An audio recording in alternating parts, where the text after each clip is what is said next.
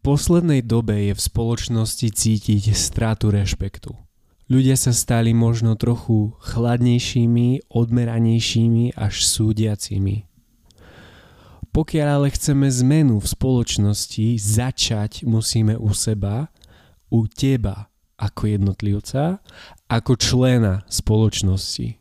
Preto sa pozerám teraz na tebe a hovorím priamo k tebe. Ako ty rešpektuješ druhých? Ako rešpektuješ svoju rodinu? Ako rešpektuješ svojich rodičov, svojich priateľov, tvoje okolie, náhodných okoloidúcich? Ako rešpektuješ inakosť? Ako rešpektuješ ľudí, ktorí sa nezhodujú s tvojou ideológiou? A nakoniec, ako rešpektuješ seba?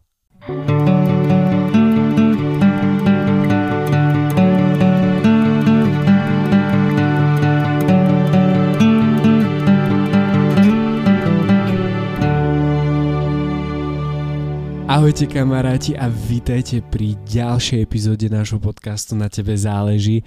Moje meno je Samuel Kizek. A moje meno je Juraj Paršo. Dnes si trošku posvietime na tému, respektíve na slovíčko rešpekt. Podľa môjho názoru je rešpekt veľmi dôležitý v dnešnej spoločnosti, pretože my ako ľudia sme tvor spoločenský a sme tvor, ktorý si zakladá na tom, aby bol v nejakej spoločnosti, v nejakej svorke alebo rodine.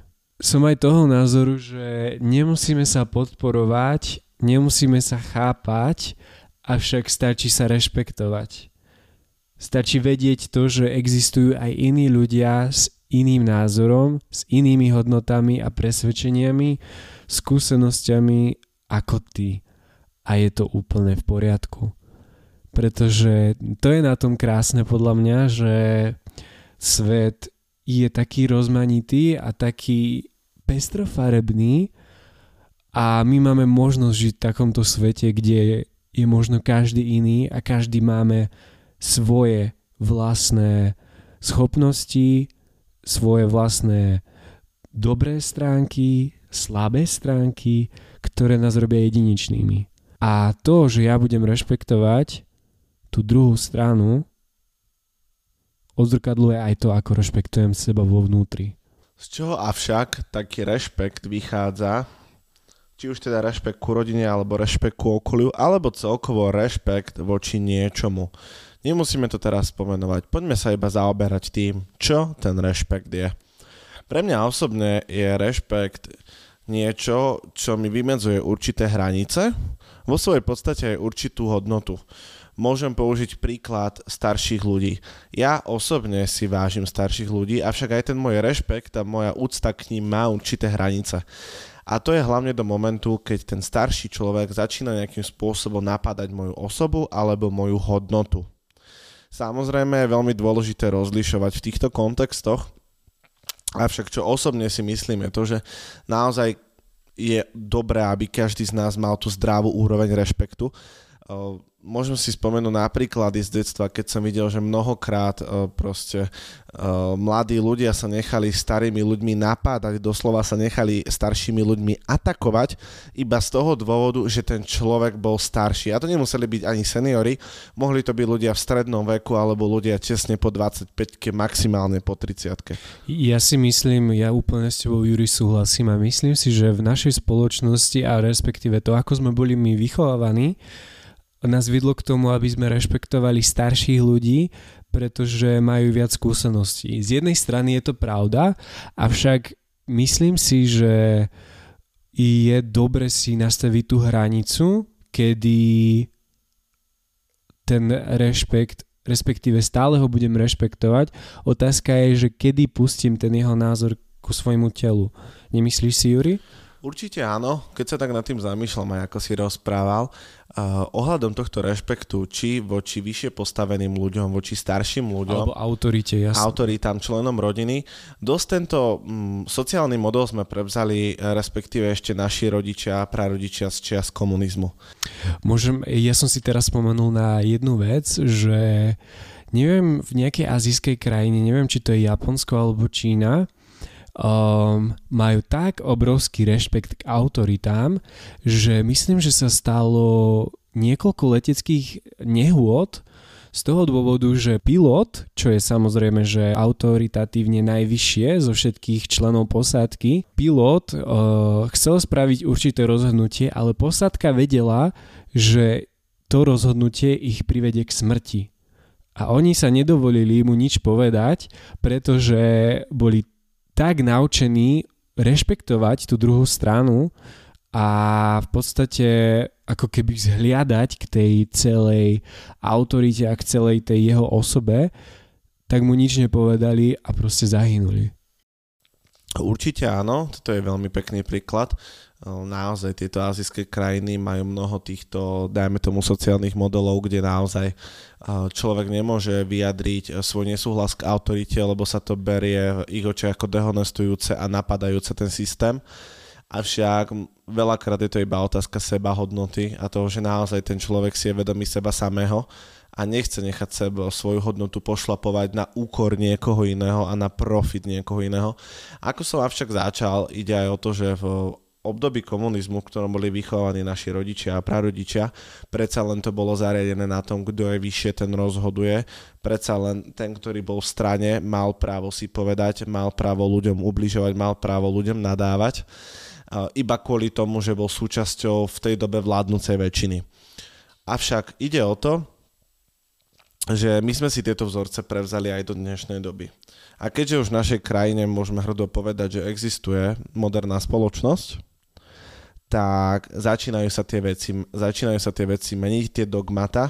A áno, naozaj, tí naši seniori si na to nevedia zvyknúť, pretože oni mindsetovo ostali ešte v tých 70-tych, 80-tych rokoch minulého storočia. Avšak my už budúcnosť a budúce generácie predsa len máme tie schopnosti, máme možnosti a prístup k informáciám, kde môžeme budovať našu hodnotu, našu identitu, kde určite aj patrí rešpekt, lebo predsa len tak, ako my rešpektujeme niečo, tak to niečo aj rešpektuje na druhej strane nás. A myslím si, že jedným z takých môd tejto epizódy bude aj to, že vytvárať si zdravý rešpekt.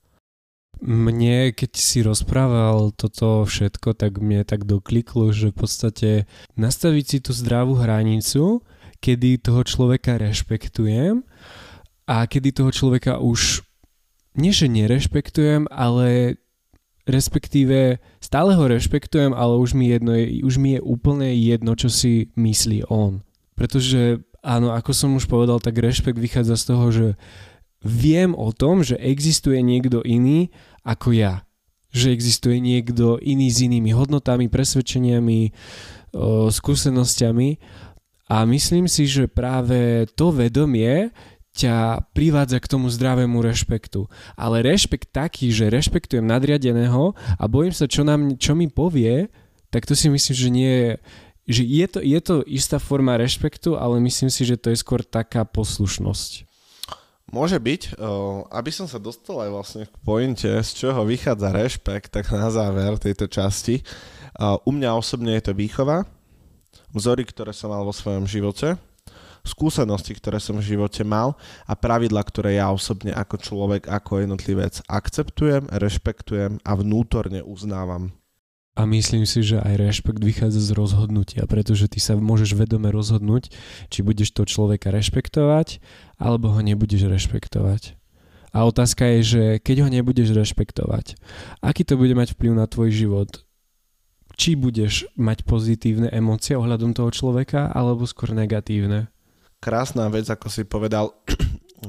Rešpekt pochádza z rozhodnutia, pretože naozaj rešpekt je to, keď sa človek rozhodne, hej, niečo tolerovať, niečo rešpektovať, v úvodzovkách v dobrom, niečomu sa podriadzovať. Avšak ak je to na silu, tak sa nerozprávame o rešpekte, ale o určitej forme utláčania sa alebo v úvodzovkách diktatúre. Myslím si, že s tým dosť aj súvisí rešpekt k rodine, a respektíve aj rodičom. Rodičoch sme nahrali aj samostatnú epizódu s názvom Rodič. Odozdali sme tam naše know-how ohľadom rodiny, ohľadom rodičov, aké atribúty by mal rodič mať a aj to, že rodič nemusí byť tvoj biologický. A rodina nemusí byť tvoja pokrvná. Rešpekt k rodičom si myslím, že je niečo, čo mladí ľudia dosť riešia, pretože keď už si ty ako tínedžer možno prechádzaš si tým obdobím, kedy sa si uvedomuješ určité veci, tak ako keby, ja si spomínam na to obdobie, kedy som proste nemal chuť sa rozprávať so svojimi rodičmi, nemal som žiadnu motiváciu byť blízko nich ani nič. Avšak myslím si, že to je obdobie, ktorým si prechádza každý mladý človek a možno je istým spôsobom aj prirodzené. Neviem, ako to vnímajú psychológovia a či to je nejaká fáza, ale čo vnímam na svojom okolí a na svojich skúsenostiach, takže viacerí mladí ľudia to takto majú a kedy už nejak v 20 rokoch sa už pomaly ten vzťah s rodičmi zbližuje a myslím si, že ten rešpekt sa ako keby stále tam bol, ale myslím si, že sa tak o dosť zväčšuje, pretože ja osobne si teraz uvedomujem, že koľko mi moja mama toho dala, keď som sa osamostatnil. Keď som začal žiť sám, keď som si začal variť, keď som... Juri sa teraz... Jak sám? Haló, sme spolu 3 roky. Juri sa teraz na mňa zhrozene pozrel, ale sám, myslím, že sám bez rodičov, sám s tebou, ale rozumieš. A naozaj až potom som si uvedomil tú reálnu hodnotu, ktorú mi dávala rodina a začal som ich viac rešpektovať za to, čo robia, za tie ich maličkosti, pretože to si človek až potom uvedomí, že akú obrovskú hodnotu ti dávajú do života, až potom, keď v podstate ti tú hodnotu prestanú dávať. Určite áno. Ty si povedal jednu super vec a to je, že teraz ceca okolo tej 20-ky, respektíve už pomaly po 20-ke, si začínaš uvedomovať, ako dôležití sú pre teba tvoji rodičia. Na toto môžeme pekne poukázať, že áno, naozaj v tomto období predsa len je tvorba hormónov veľmi silná ceca od tých 13 po tých 20 rokov, plus k tomu, že nie len, že tebe sa neustále buduje hormonálny systém, ale taktiež prichádza desiatník v tvojom živote. To znamená, že z 19-ky ideš na 20-ku.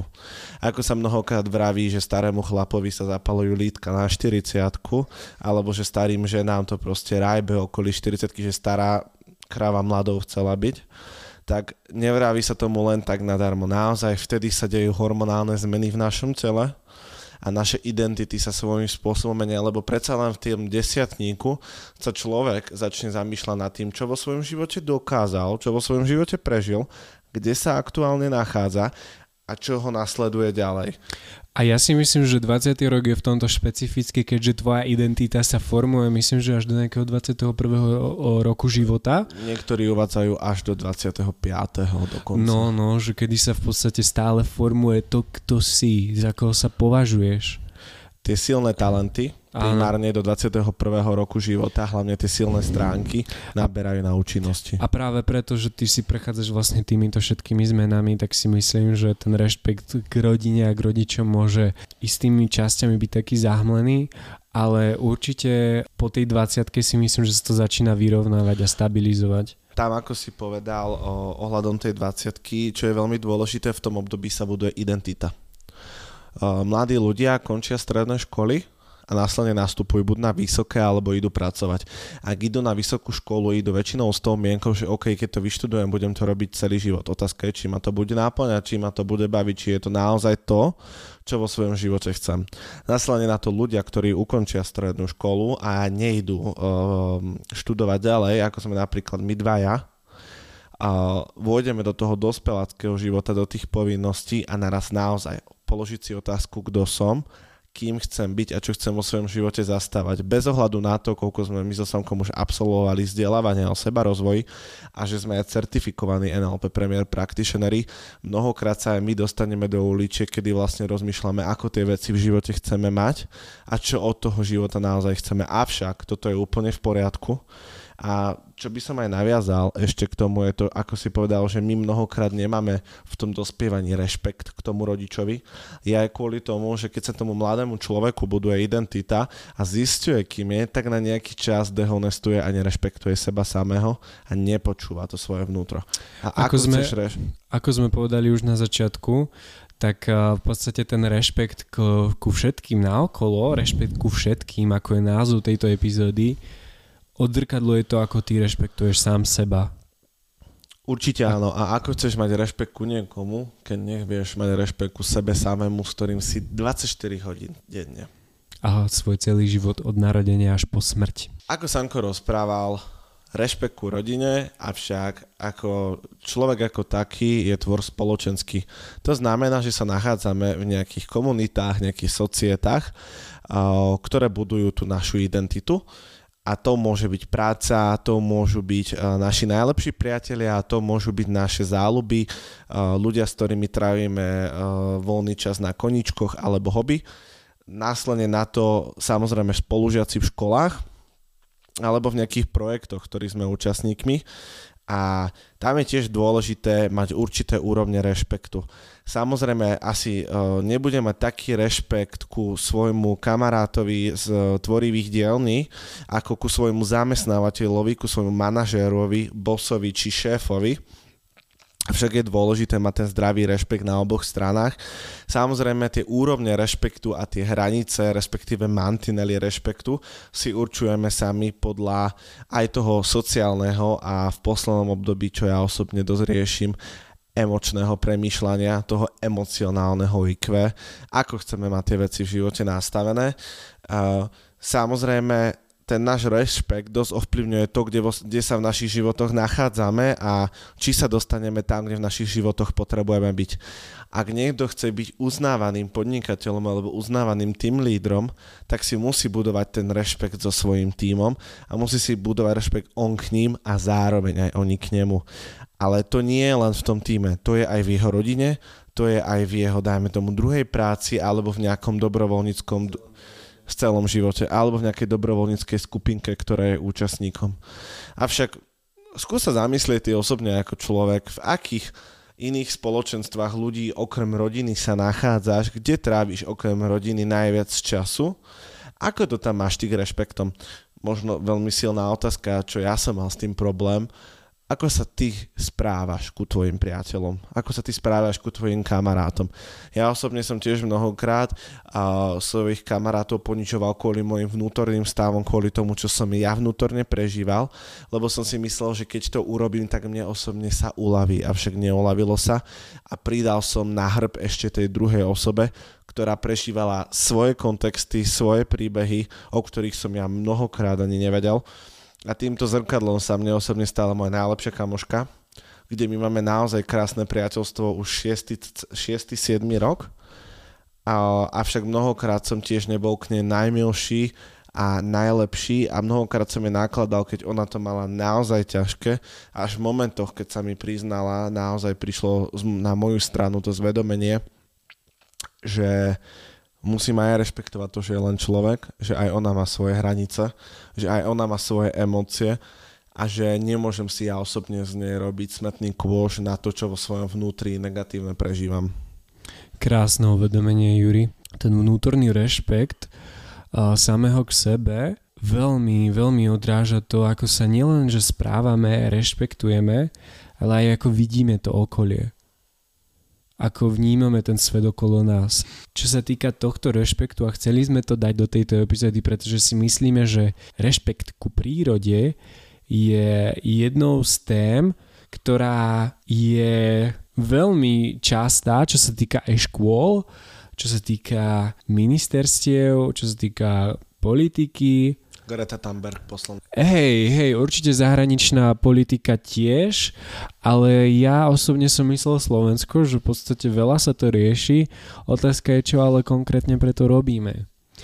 A nejdem sa tu teraz zameriavať na celú spoločnosť, ale idem sa pozrieť na teba. Čo robíš ty preto, aby si rešpektoval prírodu? Ako konkrétne ju rešpektuješ? Separuješ odpad? Kupuješ si prostriedky, ktoré neobližujú prírode? Zvieratkám? Áno, aj zvieratám, pretože tie sú súčasťou nášho spoločenstva a v podstate, kebyže neboli zvieratá, tak tento svet zomrie. Ako sa my správame k tej prírode, tak si myslím, že aj tak sa ona správa k nám. A ako sa ona k nám správa za posledné roky? Priemerná teplota na celej Zemi sa zdvíha. A je to výsledkom niečoho, je to výsledkom našich činov, našich rozhodnutí. Avšak to rozhodnutie vychádza z teba. Ja som mal minulú debatu s mojim ocinom a bavili sme sa o tom, že on to tak zovšeobecňoval, že to keby každý bol vegán alebo tak, že sa všetko vyrieši, alebo hádzal to proste na každého, ale ja som sa ho spýtal, dobre tati, ale čo robíš ty? Čo robíš ty pre tú prírodu? Čo robíš ty pre našu krajinu? Ako úplne zbytočne hádžeme pohľad na všetkých, keď my to nerobíme sami. Najskôr začni od seba a svojim príkladom ukázať druhým, ako to robíš ty.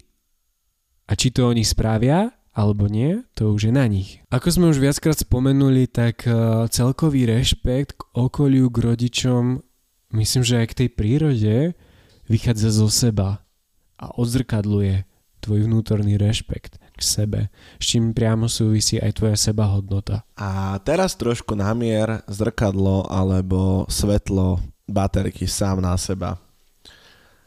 Ako rešpektuješ ty seba samého? Môžeme to rozdeliť do skupín. Stravovanie sa, staranie sa o svoju pokožku, o svoje telo, o svoju mentálnu, respektíve aj fyzickú kondíciu, alebo taktiež aj staranie sa o svoje vzťahy, pretože aj to je úrovňou rešpektu, pretože človek ako taký neexistuje tu preto, aby celý život bol sám, pretože vždy sme súčasťou niečoho väčšieho, bez ohľadu na to, ako nám ten náš egáč vo vnútri vraví, nie, ty budeš sám a tebe je samému najlepšie. Je to bohužiaľ pre tých, ktorí chcú žiť sami, naozaj veľmi silný paradox neurovedecký, že človek je tvor kmeňový a od toho kmeňu sme naozaj závislí. Predsa len si povedzme na rovinu, že ani tá telka by nám nešla bez toho, keby na druhej strane tej televízie neboli či ožerci, či scenáristi, či maskéri, alebo technickí pracovníci. Avšak poďme teda k podstate. Rešpekt k sebe. Rešpekt k sebe sa prejavuje vo svojej podstate od rána do večera. Keď staneš, čo urobíš ako prvé? Či si dáš ráno pohár čistej vody, alebo pohár citronovej vody, alebo si dáš pohár Coca-Coly. Je to tiež už úrovni rešpektu, s čím si sa ty rozhodol rozštartovať svoj deň, či si naleješ kyselinu do svojho motora, alebo si naleješ naozaj ten benzín, ktoré to tvoje telo potrebuje. Ten rešpekt sa objavuje u každodenných rozhodnutí, ktoré robíme a hlavne na charaktere tých rozhodnutí. Či tie rozhodnutia sú pozitívne pre náš život, alebo sú negatívne pre náš život. Ak sú pozitívne pre náš život, tak samozrejme, že ten náš život bude rád, že ten náš život bude rozkvítať. Avšak ak sú negatívne, tak nám pribúdajú problémy a pribúdajú nám väčšie a väčšie starosti. Môžem vám úprimne povedať o tom, čo som ja zažíval v januári a vo februári, vedomé, avšak nevedomé asi rok predtým celý, a to je otázka vyhorenia, o ktorej budem mať ja osobne špeciálnu epizódu, avšak ide o to, že moje zvedomenie prišlo v momente, keď som sa naozaj cítil najhoršie, som sa zosypal pred čistým papierom s perom, lebo som chcel niečo vytvoriť a nešlo mi to. A ja som si tam uvedomil, že ja som absolútne nerešpektoval signály, ktoré mi moje telo dávalo, ktoré mi dávala moja psychika na dennodennej báze od rána do večera. Avšak ja som prebíjal hlavou tú stenu, až dokým som si ju úplne nerozbil. Následne na to, čo ja som nikdy nezastával, som musel úplne zastaviť, rozdýchavať to a vo svojej podstate stavať si aj svoju identitu, aj svoje vnímanie sveta ako takého úplne na novo, pretože som nerešpektoval signály, ktoré išli z môjho vnútra, a tie signály sa odrážali tak po mojom vnútri, že zbúrali všetko, čo sa dalo, a na základe toho som bol prinútený, ako niekto povie metaforicky, stať z popola. Mne teraz tak napadlo, že keď si rozprával o tom tvojom prežívaní vyhorenia, že občas potrebuješ dať ten krok späť, aby si mohol vykročiť za svojím najlepším ja, za svojou najlepšou verziou, pretože ak by si išiel stále dopredu, tak by si sa ďaleko nedostal.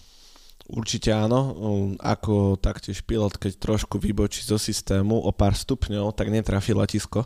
To isté som potreboval urobiť a ja som potreboval doslova urobiť pár krokov späť, aby som vychytal tú správnu odbočku, respektíve odbočku, ktorú som ja potreboval, a zabočil som do toho smeru a som ďalej na ceste seba objavovania sa, čiže človek sám uvidí, čo mu život ako taký prinesie. Poďme avšak k inakosti a k tomu, čo robí iných úvodzovkách inými. A ja osobne si myslím, že inakosť sama o sebe má viac druhov, či už je to napríklad queer človek, alebo človek inej pleti, inej orientácie, alebo vierovyznania, alebo človek iného názoru je iný. Otázka je teraz na teba, že ako rešpektuješ iných ľudí, než si ty sám? Ako rešpektuješ to, že má niekto iný názor, že niekto žije iný životný štýl, ako ty uznávaš? Je naozaj rozdiel medzi tým, že ten človek má iný názor, a medzi nenávisťou. Hej, tu sa už ako medzi týmto sa nejdeme baviť. Proste keď niekto neznáša gejo a teda, tak proste nie. Ale ak sa niekomu nepáči, ako sa niekto správa, alebo ako sa ty správaš, tak proste on má taký názor a je to úplne v poriadku, hej? Ako ty rešpektuješ to, že má niekto iný názor? Ako rešpektuješ to, že niekto verí v niečo iné, než ty sám? Myslím si, že to je na tom krásne, že my sme tu taký jeden celý krásny svet, pestrofarebný, každý je úplne iný, každý je jedinečný, a to je na našom svete krásne, pretože kebyže každý sme rovnaký ako vajce k vajcu, tak akože o čom by bol tento svet? Ako si rozprával, privádza ma to k jednej myšlienke, ktorú som v poslednom období rozoberal, a to je moja veľmi dobrá známa a šéfka Multilifeu, Danka Rau, to vraví, že to, že má niekto niečo inak, alebo správa sa inak, žije život inak, alebo robí či pracovné, alebo súkromné veci inak, alebo si udržiava vzťahy inak, neznamená, že je zlý alebo divný. Jednoducho to má inak svojím vlastným spôsobom, ako sa vo svojom živote naučil. Čo je veľmi dôležité uvedomenie pre racionálnych ľudí, ktorí to teraz počúvajú, je to, že z neurovedeckého hľadiska to, že niekto niečo robí inak, pre náš mozog znamená nebezpečenstvo. Pretože niečo nové je niečo neisté. A niečo neisté pre náš mozog, ktorý bohužiaľ nestihol ten rýchly vývoj sveta evolučne dobehnúť, je to, že vníma to ako threat, ako nebezpečenstvo, ktorému sa nevie prispôsobiť, a preto to radšej zaškatulkuje, ako sme už so Samkom rozprávali v podcaste o labels, o nálepkovaní, že radšej to nálepkuje negatívne, pozitívne, život nebezpečné, život prospešné. Tuším, že vraví sa taká bajka, nevie sa, kto konkrétne vytvoril koleso, avšak že vraj, keď to koleso ten dotyčný, hej, vytvoril a doniesol ho do dediny, takže ho s tým kolesom zabili. Bože, že to bolo proste divné. A tak to bolo aj o viacerých veciach, aj o tom, keď Newton prišiel na gravitáciu, aj o tom, keď Galileo Galilei urobil svoje veľké objavy. Tí ľudia boli perzekuovaní, tí ľudia boli prenasledovaní z toho dôvodu, že naštrbili chod toho nalinkovaného sveta, toho v úvodzovkách bezpečného sveta, a tým pádom ako keby ohrozili model toho nažívania. Avšak ide o to, že oni to len urobili inak. Vo svojej podstate neurobili nič zlé, len to majú inak. A ono už je to na tebe, ako to ty implikuješ, ako to ty prinesieš do svojej mapy sveta, ako sa na to ty budeš vo svojej hlave pozerať. Či tomu dáš nálepku, že ťa to niekde posunie, alebo ťa to bude brzdiť, a kvôli tomuto, kvôli tej jednej inakosti typu človek je pribratejší alebo človek je tmavší, ty budeš mať následne na to problémy v živote, alebo to využiješ vo svoj prospech. Veľmi dobre si povedal, že v podstate to, ako sa pozeráš na tých ľudí, záleží len od teba, a to, že to má niekto inak, neznamená, že to je zlé, že to je niečo úplne off. Dôležité je uvedomiť si, že každý človek je dokonalý a každý človek koná na základe svojej mapy sveta. A každý človek má svoju mapu jedinečnú, a ja mám úplne inú mapu sveta, ako má Juri. Mám taký možno jeden nevhodný a nemiestný vtip. Trošku som sa inšpiroval kmeťom starším, ľudia, ktorí nemajú voči niečomu vybudovaný rešpekt, voči inakosti, tak dostávajú do života od vesmierov tie dary, kedy tú inakosť musia príjmať. A vezmi si takého bežného konzervatívca alebo bežného, dajme tomu, občana strany LSNS. Predstav si, že máš určité životné dogmy, že si proti Rómom, si proti tučným ľuďom, si proti homosexuálom a naraz by sa vedľa teba v byte do bytu nasťahoval tučný Róm, homosexuál. Ako niekto povie, že je to až príliš vymyslené, ale naozaj toto je tá vec osudu. Ja osobne, keď som mal s niektorými vecami s inakosťou, pretože ja mám problém s niektorými druhými inakostí, mám s nimi výzvu, a som teda to riešil, tak do života prichádzali tie skúšky, do života prichádzali tie veci, kedy som ja bol konfrontovaný s tou inakosťou. A musel som sa naučiť si k tomu vytvoriť postoj, ktorý primárne neovplyvňoval mňa a samozrejme ani tú druhú stranu. Presne, pokiaľ sa ty nenaučíš teraz rešpektovať všetkých, tak v podstate život ti dá situácia skúšky, kedy ťa bude chcieť naučiť tomu rešpektu. A my ti ďakujeme krásne, že si bol a dopočúval si to až doteraz v tejto epizóde. Budeme vďační za to, keď uvidíme tvoj feedback na našom Instagrame alebo si kde inde, kde môžeš komentovať a lajkovať. A ďakujeme ti a rešpektuj. Pretože rešpekt ku všetkým znamená rešpekt vo všetkom u teba. Ahoj. Ahoj.